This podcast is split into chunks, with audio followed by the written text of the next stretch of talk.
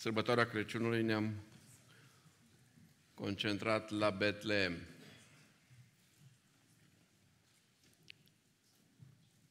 Regimul comunist erau oameni care erau atenți la tot ce se predică, dacă ceva nu era cum trebuie, era raportat autorităților. Într-o biserică din România, regimul comunist, un predicator înflăcărat spunea la frați, fraților, hai să mergem la Betlehem și noi, să-L vedem pe Isus. O repetat des, hai să mergem la Betlehem! A doua zi a fost chemat la autorități. Nu ți-e rușine? Instici populația să părăsească România, să meargă la Betlehem? Unii interpretează foarte greșit. Hai să mergem la Betlehem. Cred că era vorba nu să meargă fizic la Betlehem, ci să meargă în Duhul lor, în inima lor să vadă pe Isus. Una a spus, alta a înțeles. Betlehemul a fost prima localitate legată de nașterea lui Isus. Dar a doua localitate importantă în viața lui Isus a fost Nazaretul. Isus a copilărit în Nazaret. Adolescența și-a petrecut-o în Nazaret. Tinerețea și-a petrecut-o în Nazaret. Cea mai mare parte a vieții Isus a trăit în Nazaret. A treia localitate ca importanță a fost Capernaum. Capernaum a fost foarte important pentru slujirea timpurie a lui Isus. Și în Nazaret, Hristos rostește la începutul activității predica inaugurală. Nazaretul a respins predica aceasta. Noi să acceptăm mesajul lui. Iisus în sinagoga din Nazaret vorbește despre anul de îndurare al Domnului. Ce să vestesc anul de îndurare al Domnului. O altă traducere spune anul de bunăvoință al Domnului. Fie acesta în 2024 anul de îndurare al Domnului. Anul de bunăvoință al Domnului. Pentru tine personal, pentru familia ta, pentru Biserica Betel, pentru biserica de unde faci parte. Să fie anul de îndurare al Domnului. Hristos a vestit. Anul de îndurare al Domnului. Sau anul de bunăvoință al Domnului. Contează dacă primești mesajul despre anul de îndurare al Domnului sau nu primești. Vor fi în acest an furtuni, șuvoaie, vânturi. Așa să ai atitudinea vulturului. Dacă este furtună, vulturul, dacă își întinde aripile în jos, este trântit la pământ. Dar dacă își întinde aripile sus, se lasă dus de furtună, deasupra furtunii. Contează poziția aripilor.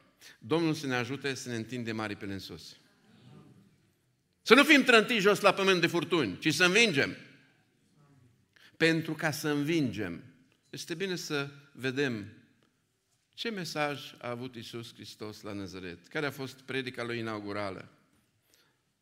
Ce înseamnă anul de îndurare al Domnului? Ce face Isus în anul de îndurare al Domnului? Și vedem cinci lucruri pe care le face Isus Hristos în anul de îndurare al Domnului. Și aș fac și în acesta să simțim aceste cinci lucruri în viețile noastre, în viața celor din jurul nostru.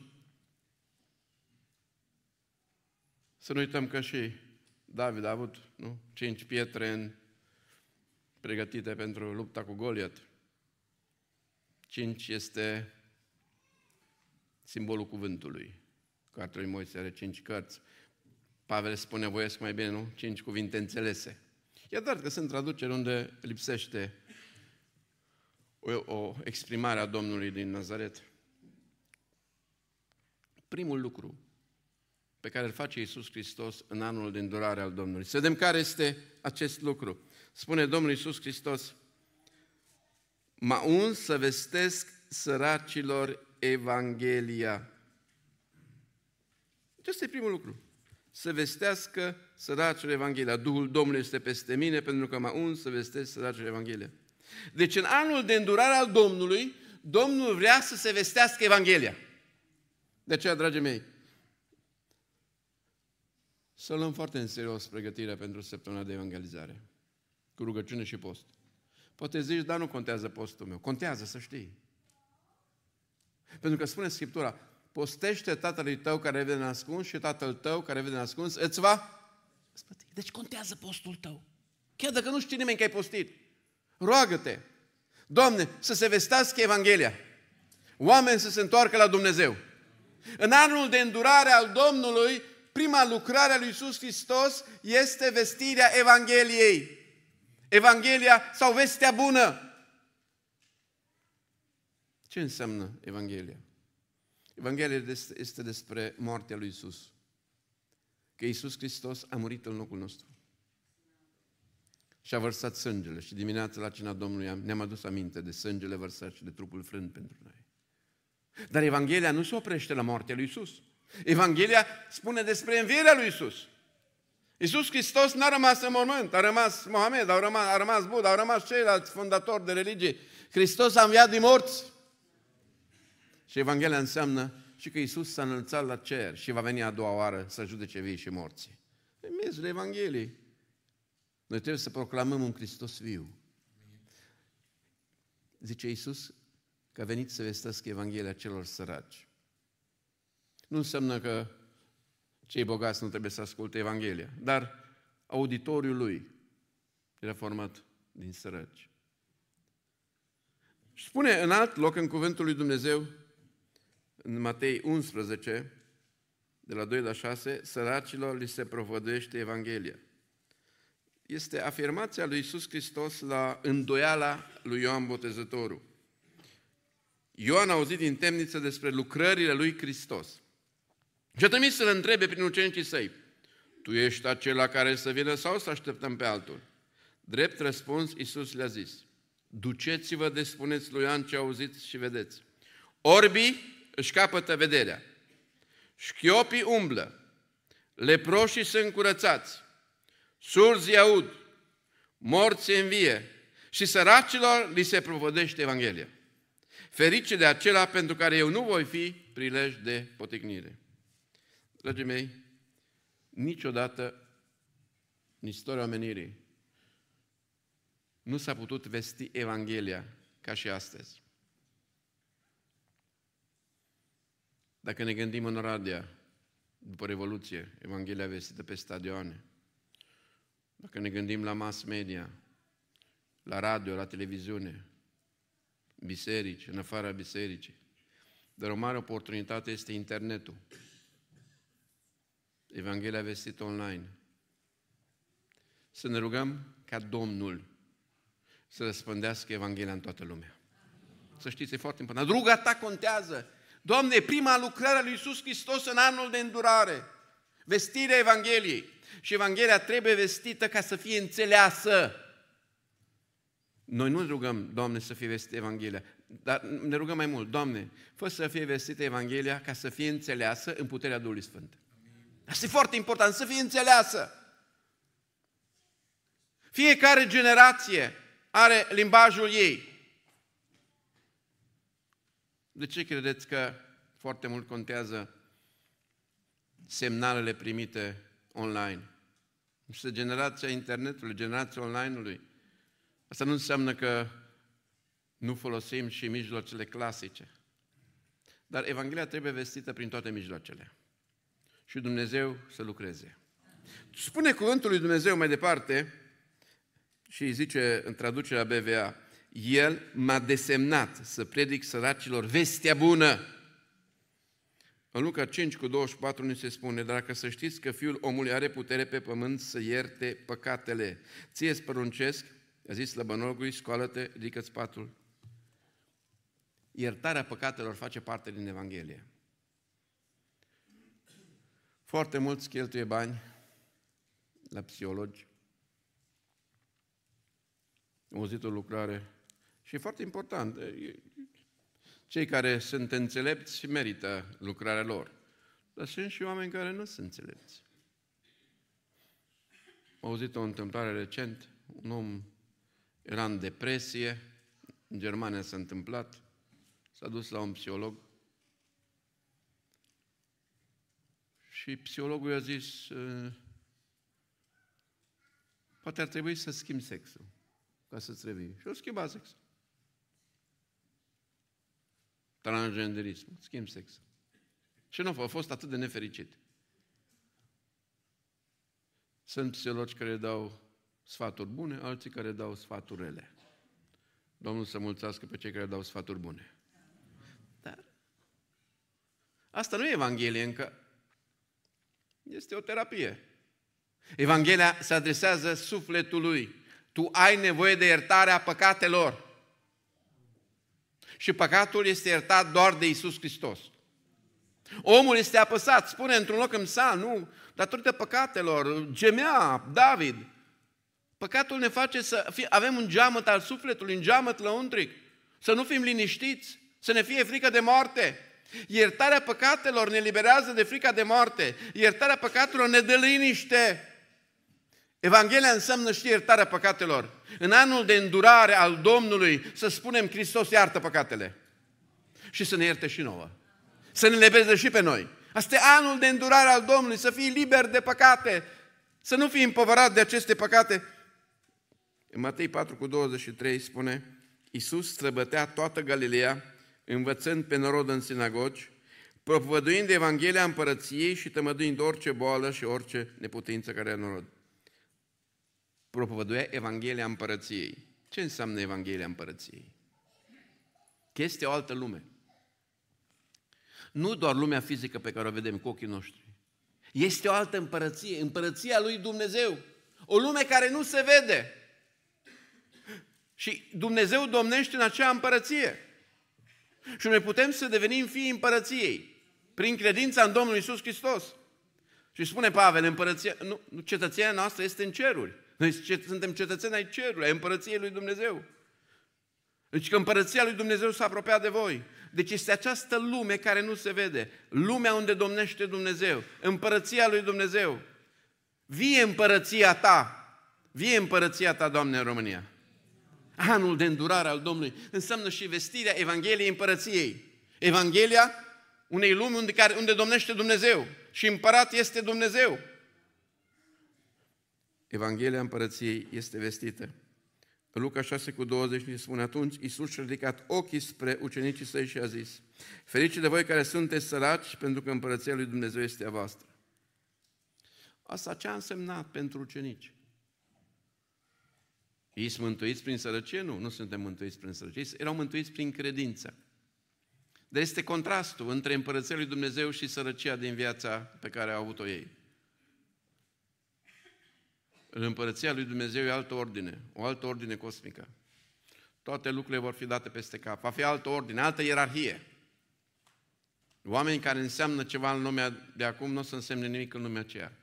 Dar vor fi oameni care înseamnă și în lumea de acum și în lumea viitoare vor însemna. Împărăția lui Dumnezeu este viitorul. Repet, împărăția lui Dumnezeu este viitorul. De aceea noi trebuie să căutăm mai întâi împărăția lui Dumnezeu și neprihănirea Lui și toate ni se vor da pe deasupra. Deci prima lucrare a lui Iisus Hristos în anul de îndurare al Domnului, în anul de bunăvoință al Domnului, acesta este titlul mesajului, anul de îndurare al Domnului, este vestirea Evangheliei. A doua lucrare este mai neobișnuită pentru noi. M-a trimis să tămăduiesc pe cei cu inima zdrobită. Vindecarea inimii zdrobite. Sunt unii care au inima zdrobită. și plâng în inima lor. O vorbă, un act de violență, le-a zdrobit inima. Nu cumva inima ta e zdrobită. Iisus este aici să vindece inima zdrobită. Iisus vrea să vindece inima zdrobită. A doua lucrare este vindecarea inimii zdrobite. Văduva din Ain și-a pierdut soțul. Și-a pierdut singurul fiu. Despărțirea de soț i-a zdrobit inima. Despărțirea de fiu i-a zdrobit inima. Dragii mei, nu știu Câți dintre dumneavoastră aveți inima zdrobită? Nu știu. Dar este aici unul care ne poate vindeca inima zdrobită. Este Domnul Isus Hristos. El ne poate vindeca inima zdrobită pe deplin. Slăvit să fie numele Lui.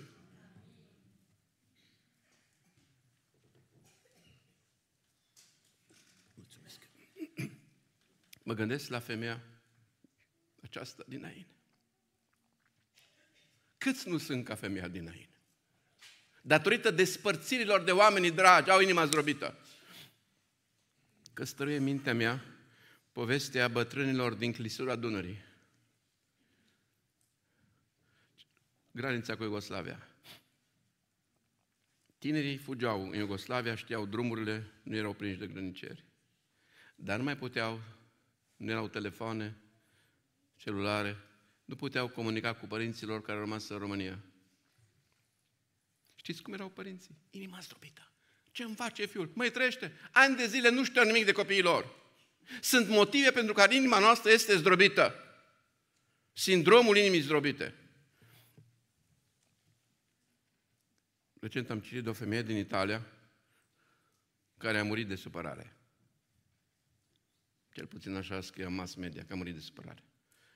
A primit o factură, plătorează 30.000 de euro pentru apă sau pentru ce. La femeie săracă. De supărare, câteva săptămâni a murit. Cel puțin așa au titrat ziarele. Poți muri de supărare? Poți. Tu știi că poți muri de supărare. De tristețe. Am o veste bună. Hristos vindecă inima zdrăbită. Vindecă. Nu doar la vădova din Nain. În Matei 11 cu 28 la 30 suntem chemați la Isus. Veniți la mine toți cei trudiți și împovărați cum? Cu ce să fim împovărați? Împovărați cu inimă. Împovărați la general, împovărați cu inimă și o voi da odihnă. Noi avem nevoie să avem odihnă la suflete. Odihna sufletului vindecă inima zdrăbită. Crezi că Isus poate vindeca inima ta zdrăbită? Crezi că în anul de îndurare al Domnului această a doua lucrare lui Isus se va vedea în viața ta, a casei tale, a iubiților tăi? Să știți că un singur om, câteodată, care și-a propus să te distrugă, poate să-ți facă mult rău. Nu vorbesc de violența din familie. Sunt multe cazuri în care sunt crime în familie, violență în familie. Domnul să ne păzească de între sfinți să nu fie vorba de violență în familie. Nu e cazul. Am avut aici la Betel experiență în care am vorbit împotriva violenței în familie. În curte m-a așteptat un frate bătrân. Se cere iertare. Eu, pentru ce să Pentru ce ai predicat? Că ai zis că n-ai voie să-ți bați nevasta. Ce mă, dacă eu nu o bat, nu mai ascultă de mine. La frate în vârstă. E violență în familie. Asta nu este între sfinți, mod de a fi, violența în familie. Violența în familie și ce face? Îmbolnăvește inima. Îmbolnăvește inima. Iisus Hristos vindecă inima zdrobită. Și astăzi ne vom ruga, Doamne, vrem anul de îndurare al Domnului. Vrem să vindeci inimi zdrobite. Tu cunoști inimi zdrobite. Domnul, roagă-te pe nume pentru ei. Și să nu uităm să venim la Isus cu inima noastră împovărată.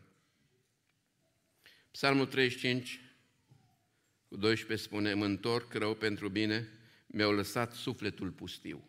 Sufletul pustiu e un sindrom al inimii zdrobite. Poți să ai sufletul pustiu. Datorită oamenilor, răutății oamenilor, răutatea oamenilor îți poate zdrobi inima, răutatea oamenilor îți poate lăsa sufletul pustiu. Spune psalmistul, mi-au lăsat sufletul pustiu. Psalmul exprimă trăirile. Dar cine a vindecat inima psalmistului? Domnul Dumnezeu. Când citim întâmplarea despre samaritanul, milostiv, despre samaritanul milostiv, nu ne gândim că acolo era și o inimă zdrobită. Acel călător singur, nu știm numele, a fost jefuit, dezbrăcat, lăsat în comă. Crezi că credeți că doar trupul lui a suferit? A suferit și inima lui. El avea și inima zdrobită. Samaritanul milostiv reprezintă pe Isus, care te vindecă fizic, dar îți vindecă și inima zdrobită. Domne, arată-ți lucrarea ta de vindecare fizică între noi. Și arată-ți lucrarea ta de vindecare a inimilor zdrobite între noi. E foarte important a doua lucrare a lui Iisus Hristos, despre care vorbește Nazaret. În anul de îndurare al Domnului, eu vindec inimi zdrobite. Să știți că pentru unii e mai greu de suportat inima zdrobită decât o boală în trup. E mai greu să suporți. Tristețea adâncă, mâhnirea adâncă, o cară adâncă, e mai greu să suporți cu dată decât o boală fizică. Leprosul vindecat și scos din singurătate. A venit un lepros la Isus și a strigat la Isus. Dacă pot să mă vindeci, Isus l-a vindecat. Dar știți ce a însemnat asta? I-a vindecat și inima zdrobită. Ce înseamnă asta? Nu prea înțelegem cei cu leproșii, că puțin leproși mai sunt în România. Leprosul, în Vechiul Testament, avea un regim strict. Trebuia să trăiască singur. Singur! Dacă mergea în oraș, trebuia să strige necurat, necurat, trebuia să aibă hainele sfâșiate. Trăia singur. Singurătatea îți zdrobește inima. Leprosul singuratic. Sau trăiau în colonii de leproși, dar erau singuri față de populație. Când Isus l-a vindecat pe lepros, i-a vindecat și inima zdrobită. Pentru că nu a mai fost singur, s-a întors în comunitate, s-a întors în cetate. Isus Hristos are această lucrare foarte importantă de vindecare inimii zdrobite. Domnul se atingă de cei care se simt singuri. Se atingă de ei. Și să dea Dumnezeu pentru ei prezența Lui. Să simtă prezența Lui Dumnezeu. Să simtă că nu sunt singuri. Să simtă că Dumnezeu este cu ei. Atât de important lucrul acesta.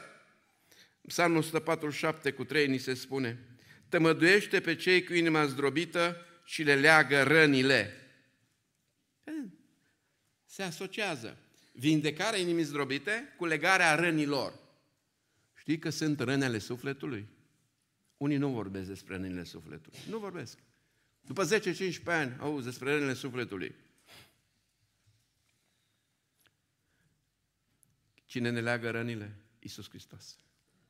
Așa în seara asta Iisus să ne lege rănile inimii. Iisus să ne lege rănile sufletului. Pentru că avem răni, dragii mei, avem, nu spunem. Unii pentru o singură vorbă sunt răniți sufletești, o singură vorbă, spusă de mama sau de tata. Nu vei fi bun de nimic, din tine nu să nimic bun. Rănește inima vorba asta. Prin asta, e în formă de blestem să zici la copilul nu vei fi, niciodată nu se nimic, niciodată nu va ieși nimic bun. Dar Dumnezeu știe doar ce va fi viitor. Tu unde știi că niciodată? Unor la supărare spunem cuvinte care rănesc. Să ne lege rănile Domnul. Eu cred în a doua lucrare despre care vorbește Iisus în Nazaret. Vindecarea inimilor zdrobite. Trezirea spirituală din țara Galilor, în 1904, a fost un fenomen tare interesant. Mii de oameni se întorceau la Domnul. Polițiștii nu mai aveau treabă. Judecătorii nu mai aveau treabă. Au încetat înjurăturile, o trezire incredibilă. Știți că a fost efectul trezirii? Oamenii au simțit comunități de iubire. Au simțit iubirea lui Dumnezeu cum n-am simțit niciodată. Și când mergeau la aceste adunări de trezire, unde se vorbea despre iubirea lui Dumnezeu, vestea despre iubirea lui Dumnezeu vindeca inima. Tu mă iubește cineva! De aceea cântecul trezirii din Wales sunt un cântec despre iubire. Here is love. Iubire. Iubirea lui Dumnezeu, arătată la calvar. Pentru că acolo unde este iubire, este tămăduire. Iubirea tămăduiește, să știți. Iubirea tămăduiește. Știți de ce ni se spune iubiți-vă cu căldură unii pe alții? Prin această iubire îi deschidem porțile și tămăduirii inimilor. Dumnezeu să ne ajute să ne încurajăm unul pe altul, să ne ridicăm unul pe altul. Și chiar Dumnezeu să ne folosească la vindecarea inimilor zdrăbite. A treia lucrare despre care vorbește Iisus în Nazaret, în anul de îndurare al Domnului, este aceasta, să propovăduiesc robilor de război slobozirea. O altă traducere spune, m-a trimis să proclam celor captivi eliberare. Eliberare celor captivi. Unii sunt în temnița lor. Mulți trăiesc în temnița lor mentală. Fiți atenți, temnița mentală. Ești liber, nu sunt pușcării, în temnița lor mentală. E sinistru la pușcărie. Nu să vestesc Evanghelia aici în ora de la pușcărie. Mi se, mi se port așa de sinistru. Locul, tot ce e acolo. Sentimentul ăla că ești uh, în temniță. Hristos, a treia lucrare, spune să dau celor captivi eliberarea. Poate da Iisus eliberarea celor captivi? Iisus poate să dea eliberarea celor captivi. Poate ești captivul unui păcat. Te lupți cu un păcat de 10 ani, de 15 ani, e un păcat. Ești captiv. Ești captivul acelui păcat. Iisus poate să-ți dea eliberare. Să nu credeți că lupta cu păcatul este ușoară. Nu e ușoară. Sunt păcate care te doboară. Sunt pe care le învingi. Domnul să ne ajute să învingem. Dar captivitatea asta a păcatului este extraordinară, captivitatea păcatului. Mă duc aminte de un profesor universitar de la Universitatea din Oradea. A fost captiv băuturii. Din șanță îl culegeau. Așa de beater. L-au și dat afară de la universitate. Captivul băuturii. Iisus te poate elibera de orice captivitate. Noi credem că Isus te poate elibera din orice captivitate, din orice temniță a păcatului ai fi. Hristos are putere să te elibereze. Are putere. Slăvit să fie numele Lui. În fapte 12, vedem că Petru a fost închis și în 17 citim, Petru le-a făcut semn cu mâna să tacă, le-a istorisit cum îl scosese Domnul din temniță. Domnul l-a scos din temniță, l-a eliberat pe Petru. Deși era imposibil, era păzit bine. Din orice temniță, Domnul te poate scoate. Reține. Chiar dacă e temniță fizică, dar vorbim de temnița spirituală, de temnița păcatului, de temnița împrejurărilor, de temnița mentală, că toată doar în mintea noastră suntem legați. V-ați gândit la această lucrare lui Isus? Celor captivi le dă libertate. Dacă sunt unii în temnița lor, în temnița inimilor, în temnița păcatului, Hristos în seara asta se libereze. Amin. E lucrarea Lui. E credem în această lucrare Lui. A spus răspicat în Nazaret. Duhul Domnului este peste mine ca să dau celor captivi libertate. El dă libertate, să știți. Nimeni nu dă libertate ca Iisus Hristos. De aceea unde este Duhul Domnului este libertate. Libertatea de a trăi în neprihănire. Libertatea de a nu fi sub domnia satanei. Și în fapte 5 vedem o altă eliberare a celor captivi. Zice, dar un înger al Domnului a deschis ușile temniței noaptea. Un înger al Domnului a deschis ușile temniței noaptea. Al Domnului era îngerul. Deci a fost trimis de Domnul. Deci Domnul a dat libertate celor captivi. Evenimentele fizice au corespondente lumea spirituală. Așa cum Domnul a trimis îngerul lui să scoată din temniță pe apostol, Domnul poate trimite îngerul lui și astăzi. Unii sunt în temnița împrejurărilor. Să știți că unii sunt acuzați pe nedrept în mass media, sunt acuzați pe nedrept în... Depune o plângere ciudată, deja ești citat la tribunal. Domnul Isus să trimită îngerul lui să te scoate din temnița situațiilor rele. Că poți fi într-o situație rea, e temnița ta în care ești, nu știi cum să ieși. Ce au băgat oamenii în temnița aia. Cum a trimis Domnul îngerul lui, să trimită îngerul lui și astăzi în situația ta. Să te scoată din temnița. Să-i lucrarea de liberare lui Iisus, vedeți? Nu doar vestirea Evangheliei, nu doar vindecarea inimii zdrobite, ci liberarea celor captivi. Hristos nu vrea să fii captiv. Hristos nu vrea să fii în temniță. Hristos vrea să fii liber. Liber. Liber de temniță. De orice fel de temniță. În Geneza 9 cu 24 vedem noi în ce temniță a fost. Noe s-a trezit din amețeala vinului. Mă înfior citind versetul ăsta. Noi era cel mai neprihănit, fii era cel mai neprihănit om din vremea lui, așa și cum cel mai neprihănit om să intre în temnița alcoolului? Că a intrat în temnița alcoolului, nu știu ce face. Dar s-a trezit. cum s-a trezit Noe, Domnul să ne trezească din orice amețeală. El te poate trezi. Și atunci ieși din temniță când te trezești din amețeală. Un lucru care mă surprinde este Marcu 9 cu 14, este captivul unui duh mut și surd. Pot și demonii să te facă să fii captivul lor. Lucrare mai ciudată această deliberare. Alergat la Isus un om și a zis în versetul 18 din Marcu 9, copilul face spumă la gură, scrășnește din dinți și rămâne țeapăn. L-au adus la el versetul 20. Cum a văzut copilul pe Iisus, Duhul a scuturat cu putere, copilul a căzut la pământ, se sfârgulea făcând spume la gură.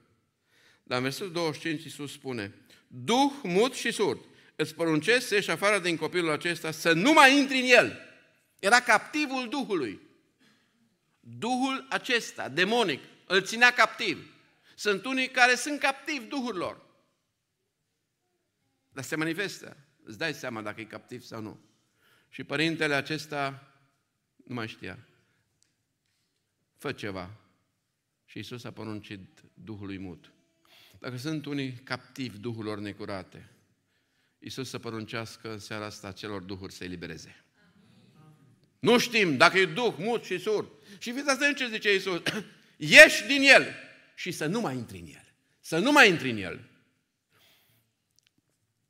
Înainte de pandemie, când am fost în Africa, Mozambic, prima parte am stat în junglă și am primit o veste pe care nu o pot primi în Europa. Zis în felul următor, am mai spus despre asta. Școala din localitate, era o localitate în junglă, s-a închis din cauza demonizațiilor. Mă zic eu, ciudat. Directorul, Consiliul Profesoral a luat decizia, nu mai ținem școală la spital i-au dat afară. Ce s-a întâmplat? Nu erau pocăiți, nu erau creștini. Era un stâlp de vrăjitorie în curtea școlii. Și conducerea școlii au zis să taie stâlpul. Vrăjitorii au zis ne răzbunăm și i-au blestemat. Prin blestem, puterile demonice au căpătat puterea spre lor. Școala nu mai funcționa, că erau elevii demonizați.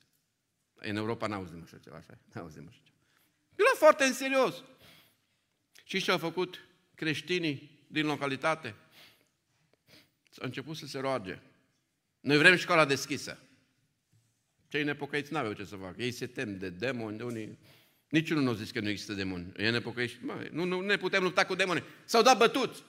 Creștinii din localitate au zis, noi strigăm la Domnul, Domnul să lumineze ce să facem. Noi vrem să se redeschidă școala.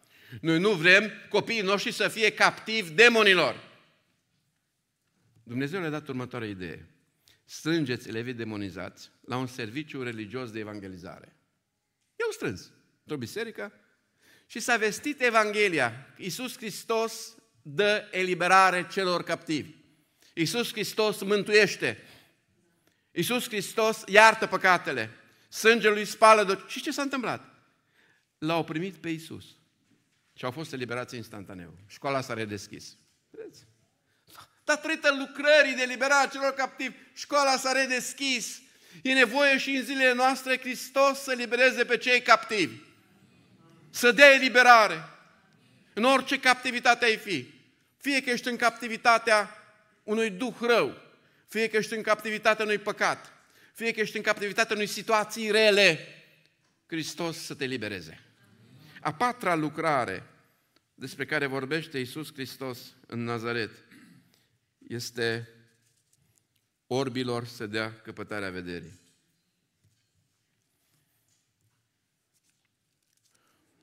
Uneori stau și mă gândesc, dacă ar fi să aleg să fiu orb sau surd, prefera să fiu surd. Pentru că și asta este ceva groaznic, dar atât de important să vezi. Atât de greu să fii orb. Este o durere intensă să nu vezi lumina lumii. Și a făcut parte din lucrarea lui Isus. Dar Isus Hristos vorbește de orbire fizică și de orbire spirituală. Știți ce este dureros? că Iisus Hristos vorbește de orbirea spirituală a unei biserici. Biserica din Laodicea. Nu era biserică din secol, nu era o biserică modernistă, era o biserică primară. Primul secol al creștinismului. Ce Hristos nu știi că ești orb. Zice bisericii, ești orb spiritual. Cumpără de la mine doctorie pentru ochi, să-ți ungi ochii și să vezi. Această orbire a celor din Laodicea, orbii din Laodicea, pot fi orbii din vremurile noastre. Poți fi religios să fii orb. Erau religioși, dar nu l-aveau pe Isus. Nu era Hristos în centrul vieții biserice. Că fără Isus suntem orbi, să știți. Avem religie, dar dacă nu e Hristos centrul religiei noastre, suntem orbi, religioși orbi. Și Hristos vrea ca orbii din Laodicea să vadă. Și dacă tu ești doar religios și n-ai pe Hristos în centru, ești orb spiritual. Și rogă-te, Hristoase, vindecă ochii inimii. Ochii sufletului, vindecă Iisuse. Eu nu vreau să fiu doar religios. Eu vreau să am pe Hristos în centrul vieții mele. Asta contează. Religia fără Hristos e orbire spirituală. Oricât de evlavioasă ar fi ea. Să știți că există religie evlavioasă fără Isus.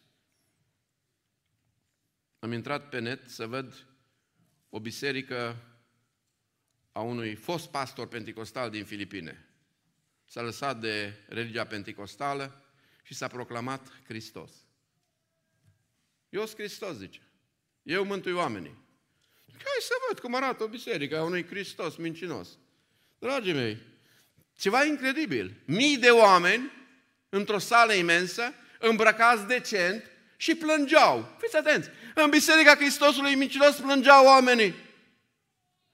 Păreau evlavioși, dar nu era Hristos acolo, nici cântau despre Hristos, nu predicau despre Hristos. El era Hristos, Mântuitorul.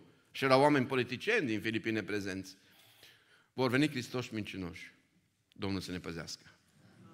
Să nu fim duși de aparențe. Pentru că unde nu este Hristos slăvit, pot fi aparențe de evlavie, pot fi aparențe de lacrimi. Fără Hristos suntem orbi. Biserica era o biserică de orbi. Nu era Hristos înălțat. Era acel apostat care s-a proclamat Hristos. A avut urmași, mii de oameni, îl urmează și azi în Filipine. Dar Hristos ne-a avertizat. Vor veni Hristoși mincinoși. Dragii mei, vor fi tot mai mulți Hristoși mincinoși. Depistăm. Dacă nu e Hristos glorificat, dacă nu e Hristos înălțat, acolo e orbire spirituală. Iisus a luat pe orb de mână, citim în Marcu 8. Este o vindecare progresivă. L-a luat pe orb de mână. Unor trebuie Hristos să te ia de mână. Orbul să fie luat de mână. Nu l-a vindecat imediat Hristos, l-a vindecat progresiv, în etape l-a vindecat. Și orbirea spirituală se poate vindeca în etape. Dar Domnul să înceapă în seara asta. Vindecarea. Să te ia de mână. Doamne, ia de mână orbii spirituale. Ia-i de mână, Doamne. Fiți atenți, Hristos nu i-a judecat. A judecat la Odiseea. Dar pe orbul ăsta nu l-a, l-a luat de mână și l-a vindecat progresiv. Avem și o vindecare instantanee. Vedem doi ori vindecați care au strigat să ne se deschidă ochii. Matei 20. Vindecare instantanee. Hristos i-a vindecat imediat. Și vedem orbul din naștere, Ioan 9. Și ce ce Iisus în Ioan 9 cu 39? Iisus a zis, eu am venit în lumea aceasta pentru judecată, ca cei ce nu văd să vadă. Un lucru pentru care a venit Iisus este să ne redea vederea spirituală. Și fizică, dar vederea spirituală. Te întreb, faci parte din orbii din Laodicea? Ești orb. Domnul să te vindece în seara asta. Domnul să se atingă. Pentru că El a venit. Eu am venit, zice, să dau orbilor vedere. Altă lucrare a lui Iisus, a cincea lucrare și ultima, este să dau drumul celor apăsați. Adică, spune altă traducere, să eliberez pe cei asupriți, să dau drumul celor apăsați asupriți. În fapte 10 cu 38 citim că vindeca pe toți cei ce erau apăsați de diavolul. Diavolul te poate apăsa să nu dormi noaptea. Știți cum l-a apăsat diavolul pe Iov? Avea coșmarul noaptea. Diavolul te poate apăsa ziua, să fii trist toată ziua. Este o apăsare demonică. Din senin, ești trist, din senin, ești decepționat, ești deprimat, din senin. Dar apăsarea peste Iov a fost extraordinară. Iov n-a avut nici ziua, nici noaptea. Hristos a venit să elibereze pe cei asupriți, să dea drumul celor apăsați. Este unul singur care ne poate, și cum spune rugăciunea Tatăl nostru, și ne izbăvește de cel rău.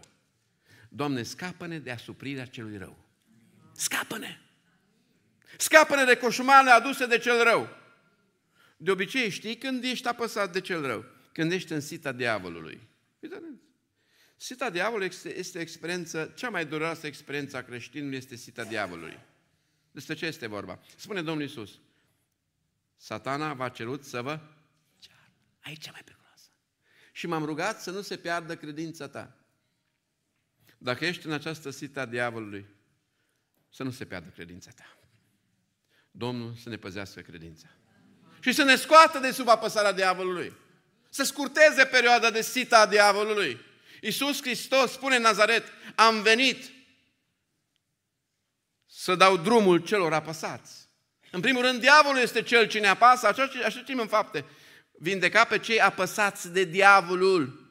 Știi că diavolul te poate apăsa și prin săgețile lui. Te apasă în starea aceasta de, de să te simți bine. Diavolul pune o săgeată, un gând mincinos în mintea ta, poate pune un gând mincinos. Să nu, el e tatăl minciunii. Să stingem săgețile arzătoare. Să stingem săgețile arzătoare. Poate strica relații diavolul, să pună o minciună despre cineva și să strici relația. De aia să cerem lumină. Doamne, dăm înțelepciune. E adevărată informația asta? Să nu mă arunc înainte. E adevărată? Nu e adevărată. Eu nu vreau să fiu apăsat de diavol prin minciună. Diavolul ne apasă prin minciună. Hristos este adevărul. Duhul Sfânt este adevărul. Vrea să ne libereze de această apăsare a celui rău. În Luca 8 cu 27 vedem un om din cetate stăpânit de mai mulți dragi. Era apăsat de dragi. Hristos a scos dragi, e eliberat. Când eu mă rog, Doamne, izbăvește-mă de cel rău, știi ce e importantă rugăciunea asta din Tatăl nostru? Păi de cel mai mult noi suntem concentrați la cererea din Tatăl nostru, dă-ne pâinea cele toate zilele. Ne place cel mai mult. Hai să încercăm să ne rugăm și ultima cerere. Și ne izbăvește de cel rău. Doamne, izbăvește-ne de cel rău țara. Pentru că, serios, public am fost amenințați cu războiul de Rusia, public. România și Polonia. Nu mai spun. Faptul că zici public anumite lucruri, fie zici să înspăimânți, fie cu adevărat ai aceste planuri. Doamne, izbăvește România de cel rău. Doamne, izbăvește-ne pe noi de cel rău. Doamne, Tu ai venit să dai eliberare celor apăsați de diavolul. Noi nu vrem să fim apăsați de diavolul. Și dacă ai experiența lui Iov, Dumnezeu să oprească această experiență. Să oprească. Și la Iov i-a oprit-o. Uneori nu știm de ce suntem în asemenea experiențe în sita diavolului. Spune în traducerea BVA să eliberezi pe cei oprimați. E traducerea la să dau drumul celor apăsați. Netere spune să eliberezi pe cei asupriți, iar BVA spune să eliberezi pe cei oprimați. Această oprimare. Poți să fii oprimat de un om. Poți să fii oprimat într-o situație.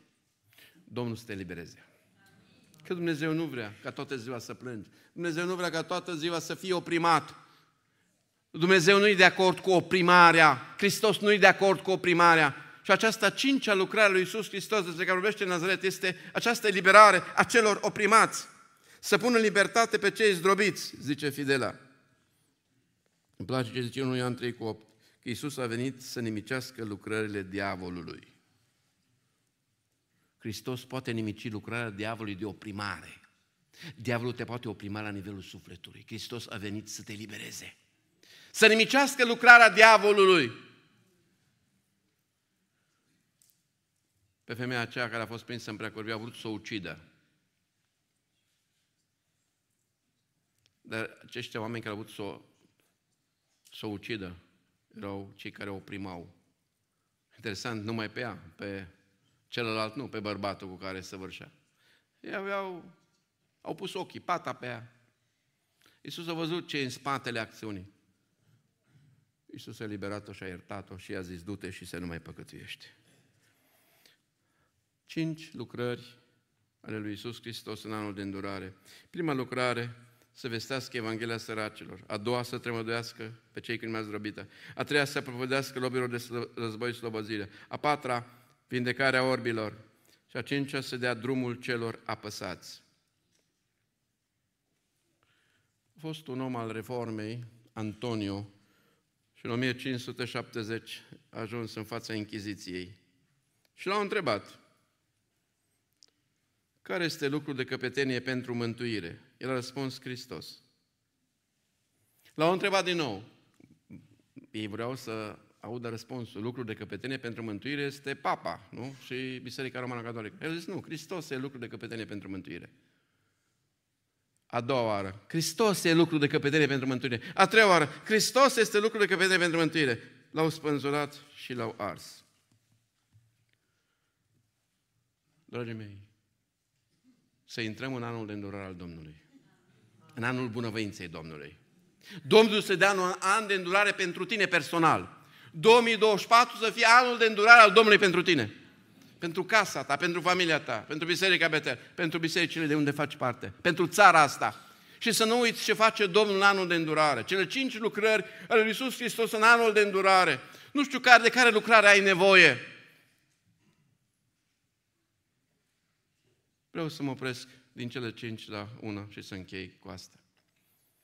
Să dea orbilor vedere. Și mă durut că erau orbi din Laodicea, din biserica primară. Orbi. Nu știi că ești orb, zice Iisus celor din Laodicea. Domnul să atingă de ochii noștri. Ochii noștri spirituali. Să vedem lucrurile cum trebuie să le vedem. Să punem pe Hristos în centrul vieții noastre. Când Hristos este în centrul vieții noastre, experimentăm aceste lucrări cu noi și cu cei din jurul nostru. Ce a spus Isus în Nazaret, a împlinit. Cele cinci lucrări despre care a vorbit în Nazaret le-a împlinit. Și fiecare lucrare aduce îndurarea în viața ta.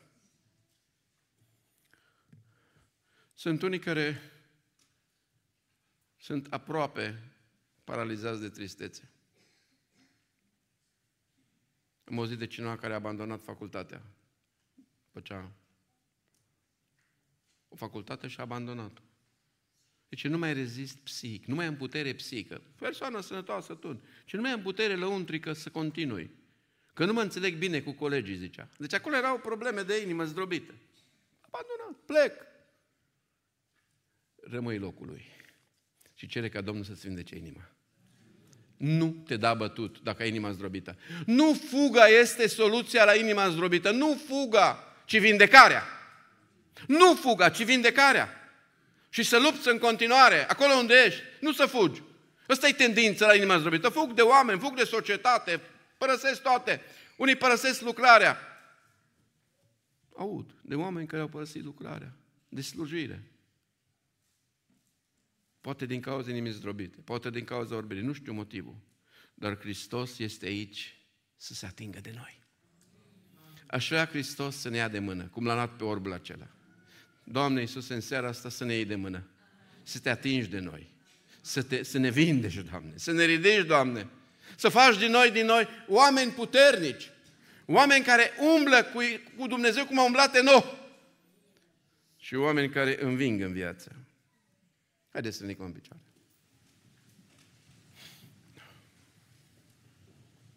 Din ce a zis Iisus în Nazaret pentru anul de îndurare al Domnului? Ce vrei să-ți facă Domnul? Nu uita să ne rugăm pentru răspândirea Evangheliei. E datoria noastră. Nu uita că poate vindeca inimi zdrobite. Și dacă n-ai inima zdrobită, roagă-te vindecarea inimii zdrobite a celor care sunt prezenți aici sau ascultă online. Domnul să-i vindece inima. Nu uita că El vrea să libereze pe cei captivi. Să dea vedere orbilor. Să se atingă de cei oprimați și să se libereze. Asta înseamnă libertate în Hristos. Sănătate în Hristos. Binecuvântare în Hristos. Hai să strigăm la Dumnezeu. Despre ce ai zis că faci în anul de îndurare, fă în viața noastră.